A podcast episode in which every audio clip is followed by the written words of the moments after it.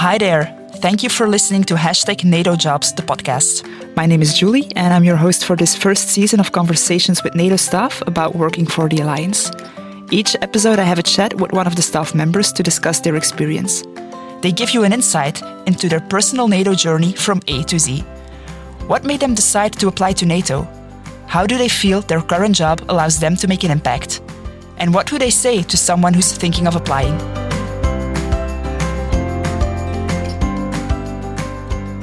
During this episode, I'm talking to Yannik Petry.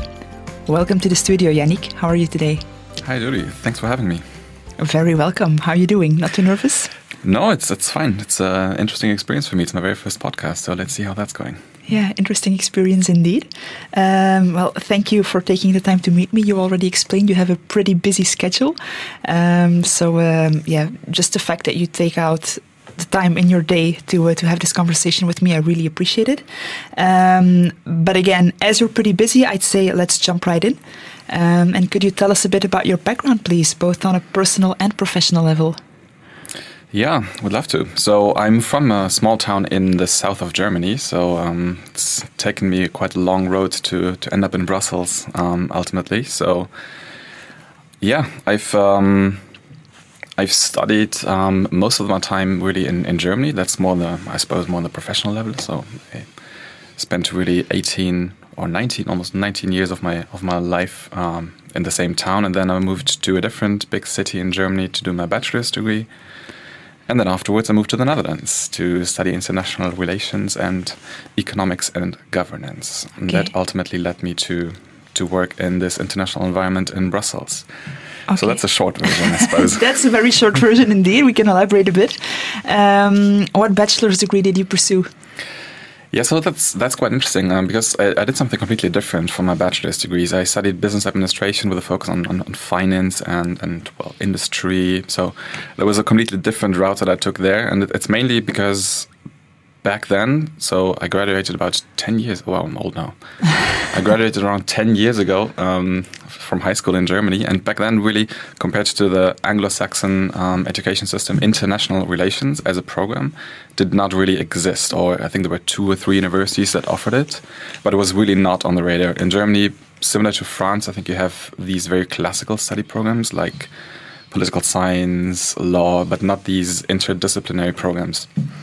Um, so I didn't really know about these kind of programs. Um, I just knew that I was always interested in reading the newspaper, interested in what's happening in society. But then I took a more conventional career and studied business administration. Um, I was working at the same time at a large automotive company in Germany, um, which was nice in a, in a sense because it already allowed me to dive into the actual work environment. So it wasn't like a fully theoretical um, degree. Um, and they also allowed me to travel abroad a bit. But in the end, it was very, I hate to say it, but it was quite boring. But one time they actually sent me on a business trip to, to Vienna, and um, there I met a former friend from my, my uh, scholarship program. And she told me that she's organizing this Model United Nations conference in Bucharest. And I was like, hey, that sounds cool. And I've also never heard about that before because it's also not a big thing in Germany, or at least it wasn't back then. Um, and Bucharest wasn't too far away from Vienna, so I was like, okay, let's do this. I took a few days off, jumped on a plane to, to Bucharest, and participated. And there I met a lot of people that were super interesting and, and also super interested in the world. Um, and they all studied international relations. So after I graduated my bachelor's, I basically dropped everything, even though I already had a job offer from, from my company, and said, okay, let's start over. And then I moved to the Netherlands and start, uh, studied international relations, okay. first in, in Groningen and then in, in The Hague at Leiden University. So you really took a chance there. Yeah, exactly. And I think that's that's what it really comes down to in life in general. Just be open to opportunities that arise left and right.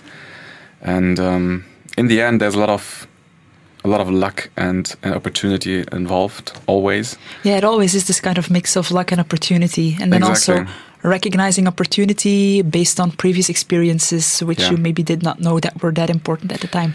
Yeah, exactly. So, and I think that's that's that's totally fine. And and I think you also have to be honest at some point. Yes, of course, it's sort of achieve, it's an achievement to, to get to a certain degree, or it's, it's an achievement to get a certain job.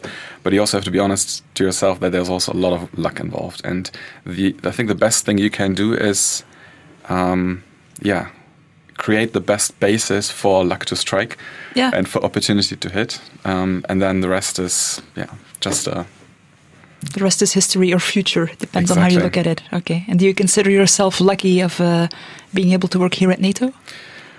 most of the days, yes.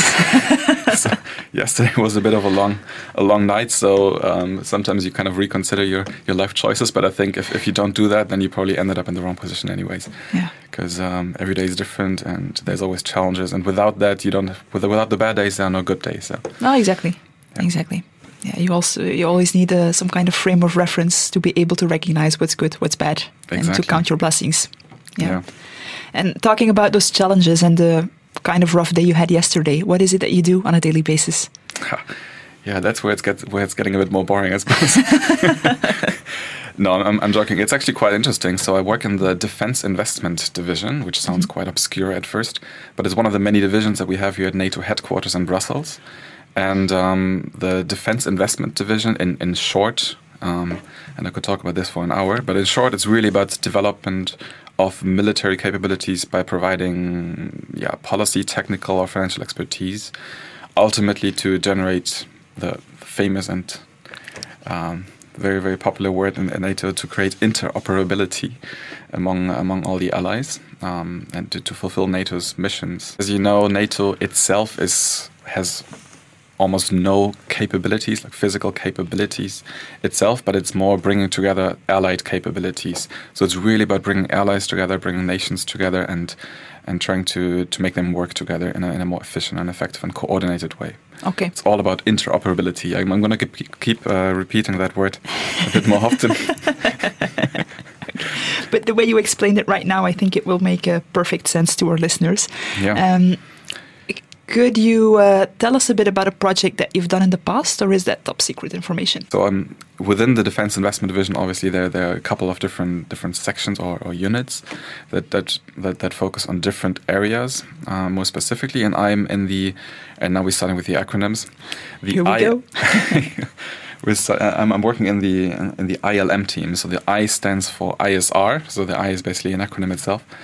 Um, um, and the ISR means um, intelligence, surveillance, and reconnaissance, and Okay. the L stands for land, and the M stands for maritime. Um, and I'm specifically working in the ISR team, so I'm working on in the intelligence, surveillance, reconnaissance area, and this is really about providing situational awareness for all the decision makers in the alliance. It's about being able to see what's going on on the ground, whether that is um, through drones, planes, satellites, um, you name it. Um, I think it's it's self-explanatory that if you want to take a decision for a NATO mission, you need to understand what's going on on the ground because if you don't know what's going on, you can't take any decisions. So that's kind of the that's kind of the baseline.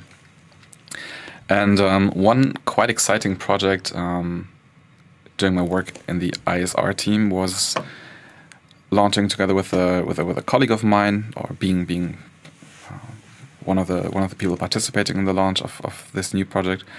Um, it's called the APSS, and there's the the the next acronym, but it's basically a space program.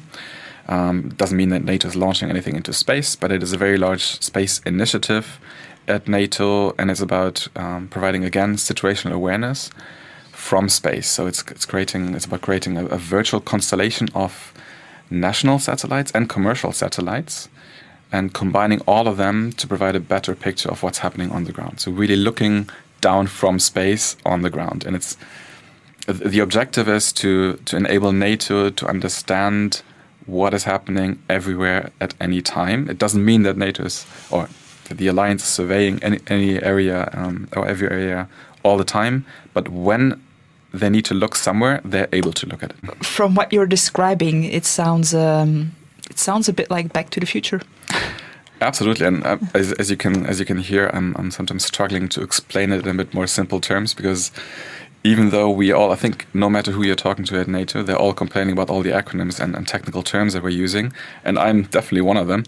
But um, at the same time, I also constantly. Um, Yeah, I think know, it, happens before you know it because you're Yes. surrounded by it on an everyday basis. Exactly. Um, there's no there's no escaping, that's definitely a warning to everyone who wants to join NATO. Yeah, you Your language is going to change.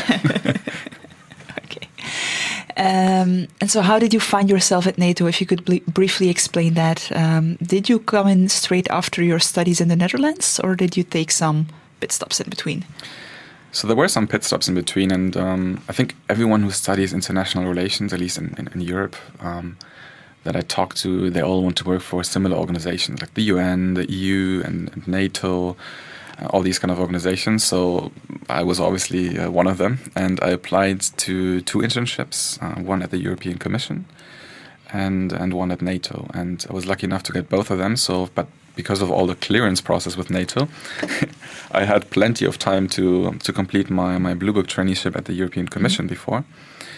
Um, and um, yeah, there I was working on a completely different subject on serious organized crime and European drugs policy.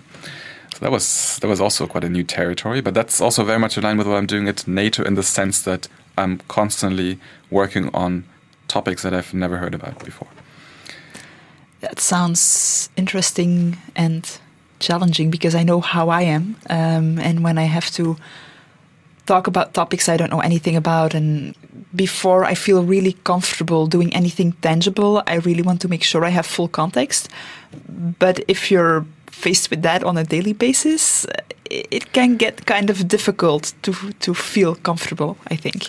Absolutely, I think you really have to be you have to be very resilient. See, I'm, I'm also talking about resilience. Um, mm-hmm. That's that's also one of the main terms that we constantly use at NATO. But it's, it's, it's actually very true that you need resilience in, in working here in this very uh, challenging and dynamic environment. Um, and you really have to be optimistic about being able to deliver on your work and on your tasks. And I'm not talking about blind blind positivity in the sense that you know it's all going to be fine and if there's a challenge arising, yeah, it's just going to be fine. You still have to be realistic about some of the challenges and some of the obstacles that you're facing, um, but be confident that you and the team will be able to to work it out somehow. Mm-hmm. You're talking about you and the team. How important is your team support to you? It's all about people, really. I mean, at the end, the entire organization only exists or consists of people. Um, so every day, uh, whether it's a good day or a bad day, bad day usually uh, depends on the kind of people that you've been working with on that day, and and they they are the main influence on on your work. Absolutely, there's there's no um, there's not really any place at NATO for the the lone wolf. Yeah, exactly, exactly. Especially when you come in as well, like you need all the support you can get. Yeah. Um, to figure this place out, so to speak. no, exactly. Yeah. Um, and is that to you also the biggest difference with working in a private sector? Because you mentioned you have some experience from back in Germany working for a private corporation. Um, if you compare both environments, what stands out to you? Yeah, I think I think there's sometimes when I'm talking to colleagues that have only ever worked in the public sector, they sometimes have this misconception that uh, you know it's all it's all roses and sunshine in the private sector. But I think it again it really comes down to the people and to, to the size of the organization because um, I've worked in, in several large corporations with several thousand employees, so comparable to, to NATO headquarters, and um, you're facing similar levels of bureaucracy, of internal politics, of yeah, very much the same challenges really. Stakeholder management is key. yes. Oh, yeah. And that's another term. I, th I think you've spent too much time here. um, you're already touching upon it slightly, but how has working at NATO allowed you to grow as a professional? So it, it, again comes back to people. So I've met a couple of amazing, amazing colleagues, and I've had one mentor in, in particular who was extremely supportive. He's just a, a, few years older than than myself, and has been only a few years longer at NATO than myself. But um, he has like a similar background, similar motivation, and um, yeah, I learned I learned a lot from him as a as a leader, but also as a mentor. He was really able to yeah point out things to me, what to look out for, um, how to behave, and and all the stakeholder management. Um, he was great at that, so I learned I learned a lot from him, and yeah, he also kind of taught me to to pick who you work for as or pick who you work with rather as much as possible, because I've told you, you can't really work alone here. You always have to work with someone. But as you have them in every organization, there are certain people when you address them or you, you ask them for help to, to overcome a certain challenge or a certain certain obstacle. There are some people who tell you the various reasons why you can't do it the way that you proposed. And then there's silence. Mm-hmm. Don't- constructive feedback or solutions or No, exactly. thinking along. Yeah. And, and and you know it's fair. Sometimes mm-hmm. the, the the way that you intended to do things, um, they just don't work because of all the structures and procedures that we have in place for most of the time for a good reason. Mm-hmm.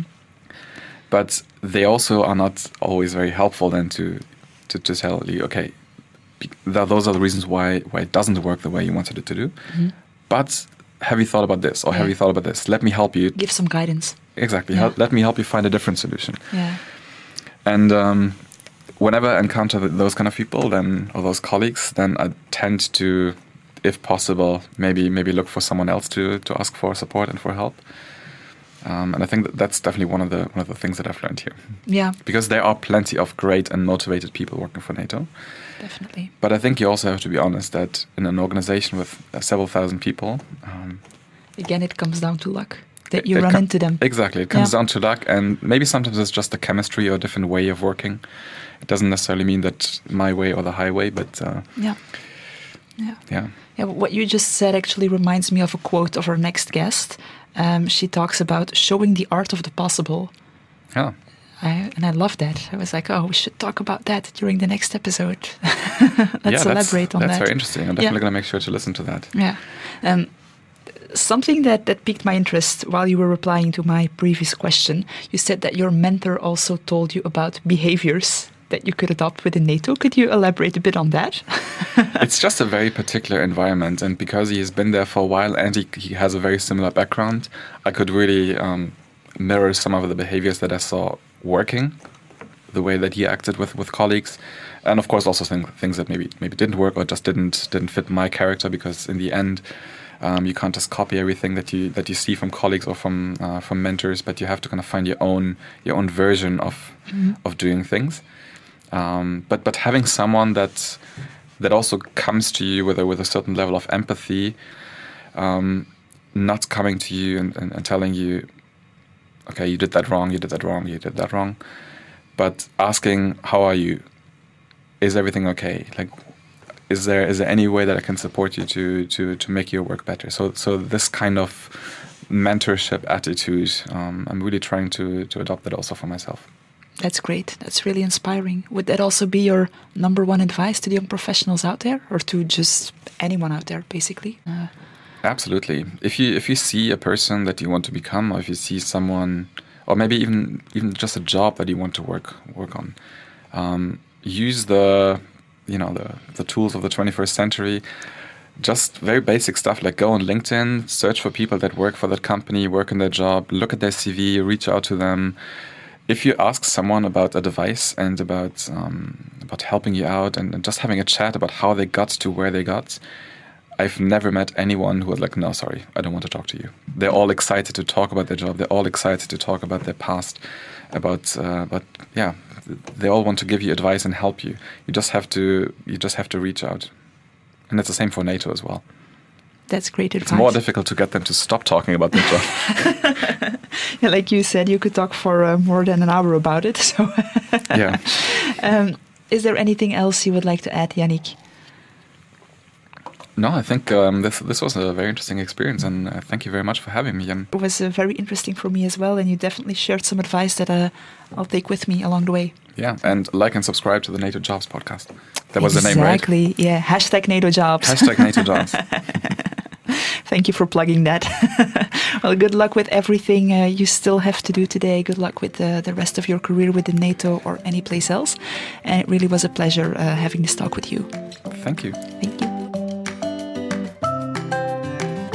And to you, our listener, thank you for listening to today's episode. If you thought the conversation with Yannik was interesting, please stay tuned for our next episode. I'll have a talk with Rebecca Obstler, head of NATO IS Digital Outreach section. She'll talk about showing the art of the possible, and as she manages a team of 35 people, she'll share a hiring manager's advice for candidates. If today's conversation sparked an interest to work for NATO, please have a look at our website, nato.int, so that's nato.int, and click through to our careers section.